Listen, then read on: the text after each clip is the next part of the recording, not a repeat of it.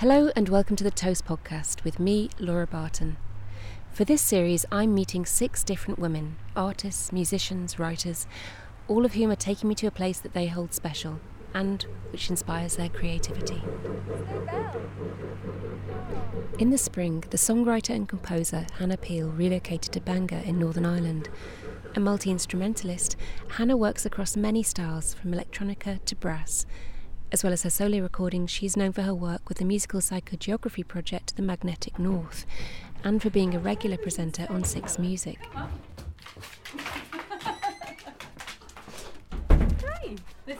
Today, I join her as she takes her neighbour's dog Bo for a walk along her new coastline and tells me about the joy of discovering this landscape and its wildlife. Yeah, like, he just wants his ball, that's all he wants in life.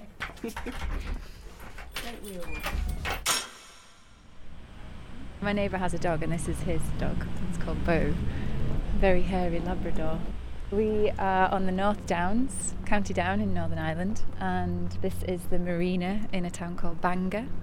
So we've just left my house, but actually the house would overlooked a beach in back in the Victorian kind of era. So it's a beautiful Victorian path that goes all the way around, kind of following the route of Belfast Lough here in front of us is Pickie Park, which is very, very still and quiet at the moment. But in the height of summer, this is like overrun with families and noise and amusements.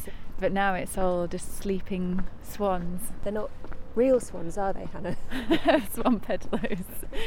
Just in general, I think even with the houses here and the kind of oldness to everything, there's a lot of melancholy, a lot of memories my dad would have come here, but before they built the marina, it would have been still in the same position where Pickie Park is, but it would have been a swimming pool inset into the sea, and now it's you know amusements. But but yeah, it's fantastic. Lots of colours and huts and things. Yeah, it's quite a it's quite a happening place. Like it's the place to come if you're a kid. You know, like my dad used to come here for summer holidays and and they would come down here and swim and do things. So it holds a lot of memory for a lot of people. It's obviously changed over the years. The sun rises over to the right, and it in the morning it just reflects on the water so beautifully. And here's the little Pickie Puffer coming.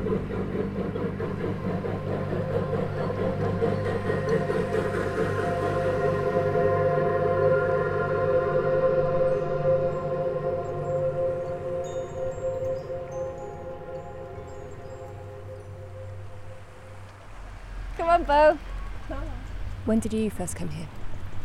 Well, I've only been here once before, so I've not got any childhood memories about the place. It's all quite new still. You can sense a lot about it, but I came for a wedding of a, a cousin like maybe 10, 12 years ago and thought it was really pretty then. And I've got family and friends here, but it wasn't until I started thinking about where I wanted to be and the things that I needed in life in order to work like the sea, a view, a connection to a city, but not too in the city. So um, it kind of ticked all the boxes. So it's quite interesting that coming along this walk that we're on at the moment, which is effectively an old Victorian footpath where you would have kind of paraded with your hats and umbrellas and I don't have any kind of like childhood attachment to the place which I think is quite refreshing that I'm not like just here living in the past, if you know what I mean. I'm kind of absorbing the past. it's quite astonishing to come out from the funfair bit and suddenly it opens up and the sea is right there. It's very calm today, which is odd because it was so windy yesterday, wasn't it? But it's suddenly that the air changes, doesn't it? Yeah, I mean, it's all those sounds, the synthetic sounds have all disappeared. So, how often would you come on this walk? Well, actually, we're walking pretty slow to what I normally walk. I'm normally like really, really fast. So, but at least once a day, I call it the head shower because it is literally like as soon as you walk out the door, within two minutes, you're here and by the sea. And you know, if it's windy or if it's sunny, it's still like a, a refreshing drink. And you know, I've I lived in London for a long time and I lived next to the park and I don't know, I just never went for a walk you didn't feel like you were even if you went for a walk you were never that far away from your head And when you're walking here now, do you feel that you're walking to somewhere or are you just walking for the sake of walking? No, definitely. There's like a point we'll get to that feels like I want to turn back now. I've either come too far or I've run out of time. but if you go any further, then you're into a different kind of area, territory, which is more beach life. Whereas we're walking beside more rocks, and you, you would see a lot more seabirds. And and even the other day, I was walking here, like when I'm doing my fast-paced walks, and there was two herons, kind of just flirting in the sky together. It was really beautiful. There's a second a sense of seeing wildlife straight away, which I didn't ever feel like I could connect to in the city. I'll take you up to this place called Wilson's Point, which is like a kind of stone map of how far away we are from different points when we're looking out to sea. But yeah, this is this is the map, which I absolutely love because it doesn't feel like you're so far. So yeah, the hills of Galloway are only 60 miles away, and the Mull of 43 miles.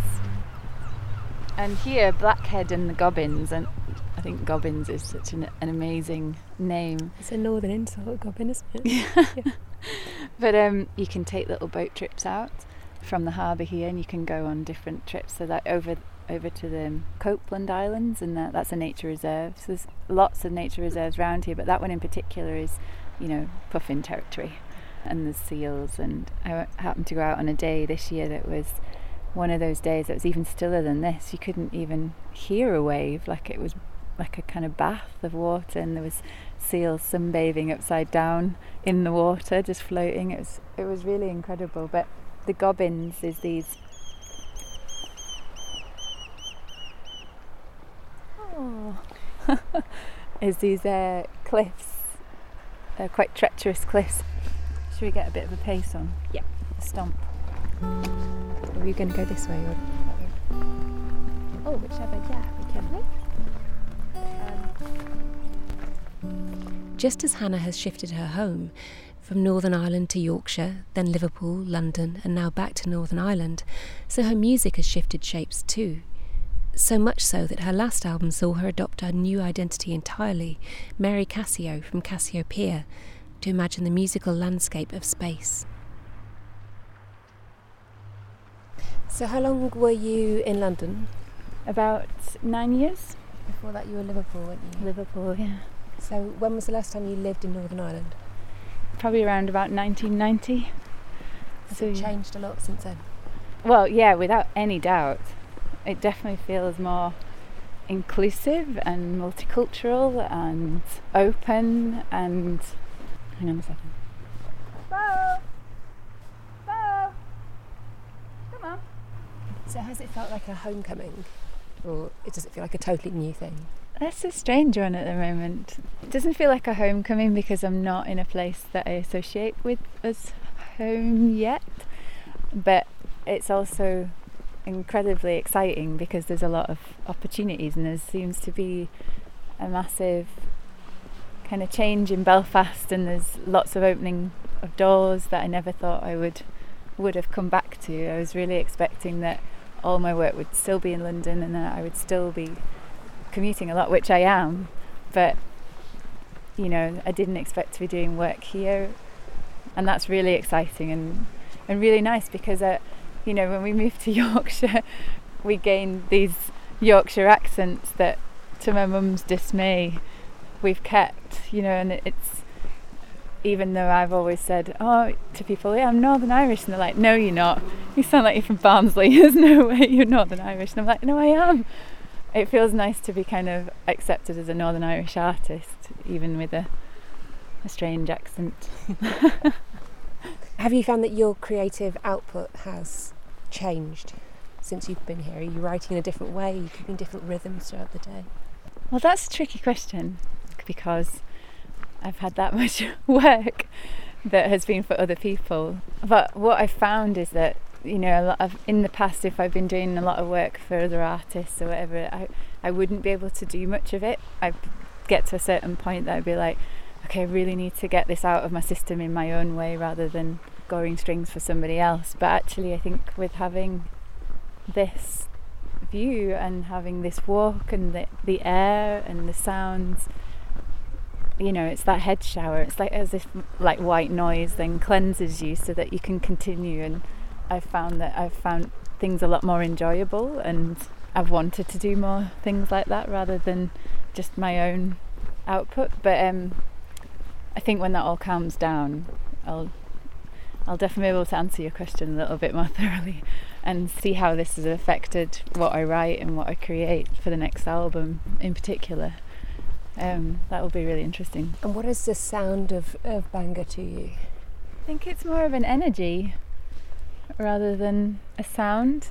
There's the industrial side, there's the kind of the delicate side, the bird life and the waves, and then there's also this powerful side that is the wind and the storms and the rains that you get hit with because you're right on the the edge of the east coast. There's so much history in terms of the Northern Irish kind of history, and so there's definitely a sound of hope as well. Like there's a new arts centre that's going to open in the next year, and I think there's yeah an energy that just feels like it's bubbling, and I think maybe because we're on the edge of the Belfast Lough as well, it feels like there's this kind of flow in and out that doesn't feel stagnant that you can keep moving and you can keep creating and you can travel. Like one of my favorite things to do what I've done so far is travel on the ferry back to Liverpool going past the house and kind of waving to the house and realizing that you know I might own that house but it's it's just a piece of fabric it's bricks and stones that so many people have lived in since the 1880s because also it must be interesting. You were saying earlier about your house had been a um, was it a B and B, um, Yeah. and then it was going to be flats, and Yeah, it was a guest house, and hang on two seconds because I feel bad because I haven't even chucked the ball. Maybe we'll get him in the sea and get him to have a, a splash. Uh, yes, so this is a little cove, little stony beach called the Jenny Watts Cove, and just opposite is the Jenny Watts Cave. And Jenny Watts was, by legend, a kind of smuggler, and she would smuggle things assisted by her father. So she was quite young when she was doing it uh, from the Isle of Man and bring over whiskey and things that you couldn't really get here. And uh, you know, made quite a bit of money from it, and would always give the money to a lot of the poorer families until she apparently rejected a lover's advances and he turned her in. So they they all went into the cave to hide out and she never came out. So they don't know whether she hid in the back of a cave and drowned at a later day or but she was always kind of put on a bit of a pedestal because she was this female young girl that would save the day and make everything easier for people but in this particular spot because it's such a lovely swimming spot there's so many people this summer that I've seen like swimming groups coming down and it's freezing. Um, no, I'm not doing it. Come on, Bo. I'm going to chuck the ball in to the sea, which he loves. He loves swimming. You ready? Okay, go.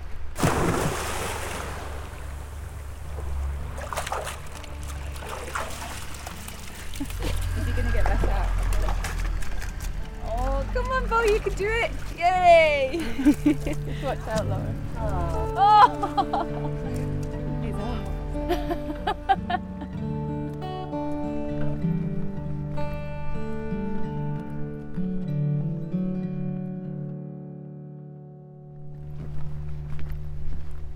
so you lived in Liverpool and London and Yorkshire. Did you write differently in each place, or Yeah, I would say when I was living in Liverpool in particular, it was all bands. At the time, there was a lot of folk music. London has definitely been my electronic era. I've definitely taken that with me to here, and you know, the studio at home has as many synths as I can fit in as possible.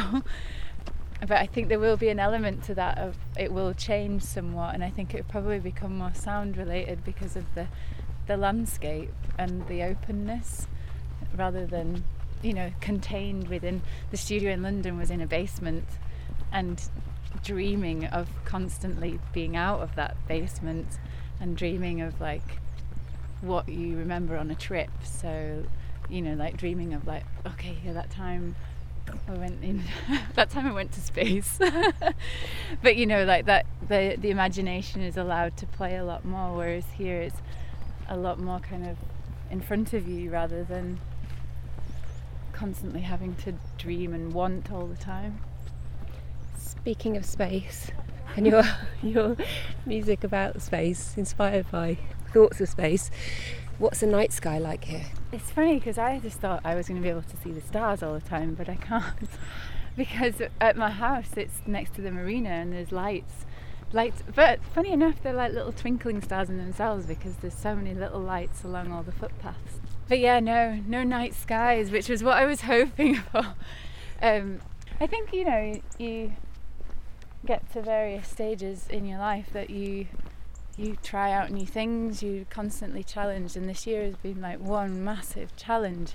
Not like a negative challenge, I mean, in terms of working on a scores for orchestra, to conducting, to hosting a radio show, the things that I've never done before, but have had to just quickly just go, right, do it, quick, go and do it as best as you possibly can. And, you know, especially since moving here, I've had to do that more and more. And there's something, um, hello, there's something quite freeing about being able to see the sea and have a walk because I think I probably would have lost my mind by now with the amount of, of work and pressure that I seem to have got myself into. and I think that was important choosing to come to live here was that you have a sense of community and that there, you're not just on your own. Like it's important to have people around you. I, I would find it hard if we were in the middle of nowhere right now. But equally, sometimes you can be in a big city like London and it can feel like the middle of nowhere, can't it? It can be just mm. as isolating. Definitely. It's quite amazing how much, you know, even just a short half hour walk, the landscape has changed and the colour of the sea changes a little bit because we've just gone through an incredibly green part, haven't we? That I wouldn't yeah. really necessarily always associate with the side of the sea. The blackberries are out. Yeah, I've seen lots of blackberries. This is like a little bay called Smelt Mill Bay. It would have had a smelt mill just back into the woods there, and so you would have had a lot of iron and dirty water flowing out into the ocean here. But there used to be during the Victorian era there was a little cafe that you could come down here as well. I, I think really like smelt. you want to hang out with it. kids, but everybody I've met along here walking the dog is really friendly. I have to say that. Oh look, here's little Jack Russell. Oh. oh, where's your ball, Bo? Where is it? Oh, where's my ball? Where's my ball? Mm-hmm. If you just imagine him saying that, yeah. I've lost it, I've lost it. Oh, oh, good work, good slinking. Yeah. How does it feel to come here after travelling off a flight? Because you would have passed over here when you yeah, came yeah. in. Do you know, I was looking down thinking we must be in that sort of area. It feels lovely. It feels like when you've been in an airport and you've been, you know, to get here, you've been in your little tin can, you know, and um, it's almost like milky, that long glass of milk. Do you know what I mean? It's that kind of soft, cool feeling. It's lovely.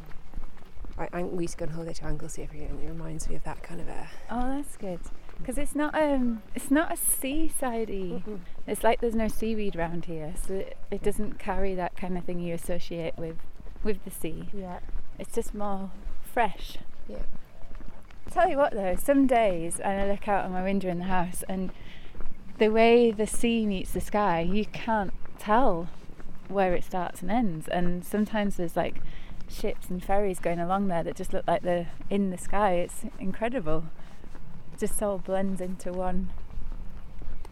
I like looking out at the sea at night, and when you do see those tankers and they've got the little lights twinkling, and they look like stars, you know.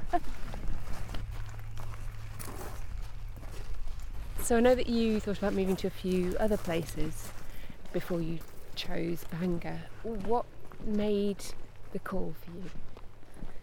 I think there's just something really special about being able to come back and somewhere that I've constantly throughout my whole life, like since we moved, been told that's where you're from, that's where you're from, and I suppose it's a bit of a, a heart home. You know, I don't. my soul home. It feels like something like that was meant to be.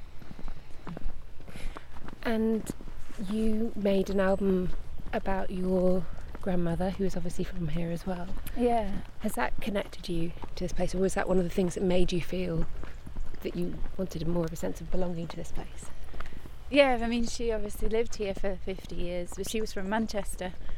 But um, yeah, the record wasn't necessarily based here, if that makes sense, but it definitely had the essence of coming here. And it was finished in um, a town called Letterkenny, which is in County Donegal, which is definitely for me a, a childhood place full of memory and happiness and and that was I really wanted to be in Donegal to finish that and felt like I needed that connection but I suppose in some ways my music doesn't sound very Irish you know I suppose the thing that connects me back to to Ireland quite a lot is stories and, and storytelling and you know the whole story of, of Mary Casio and her journey to Cassiopeia and and the story of my grandmother and the stories that come with the albums connected with the magnetic north have a strong sense of tale and and heighten and and tensions that I find that you get here in this landscape and political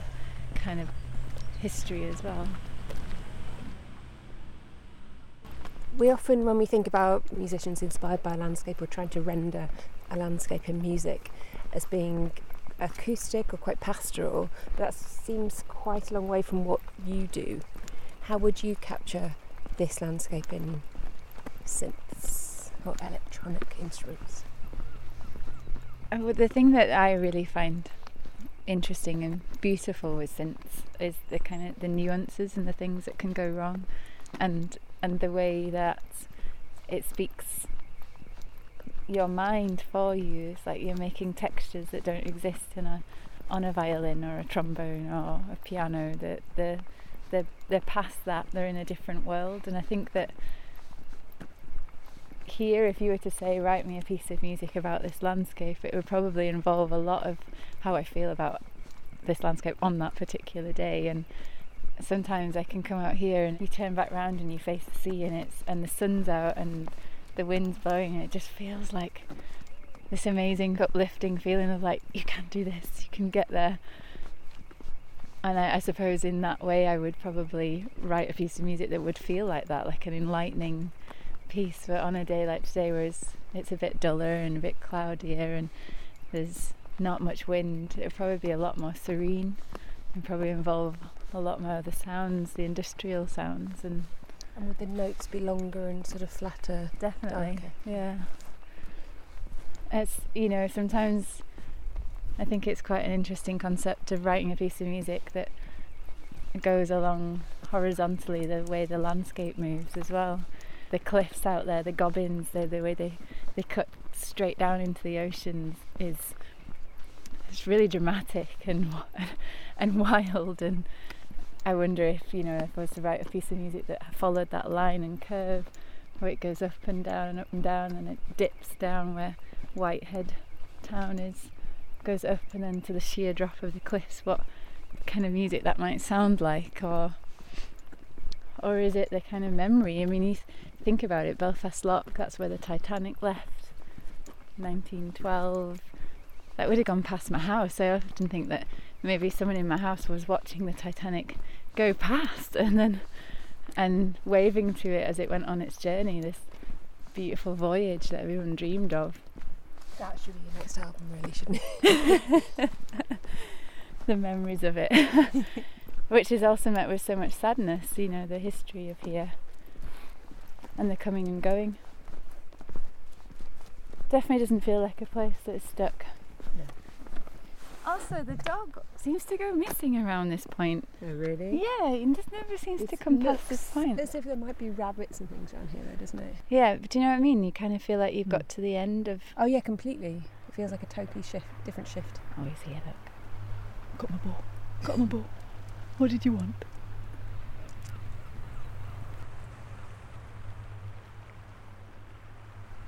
You've been listening to the Toast podcast with me, Laura Barton.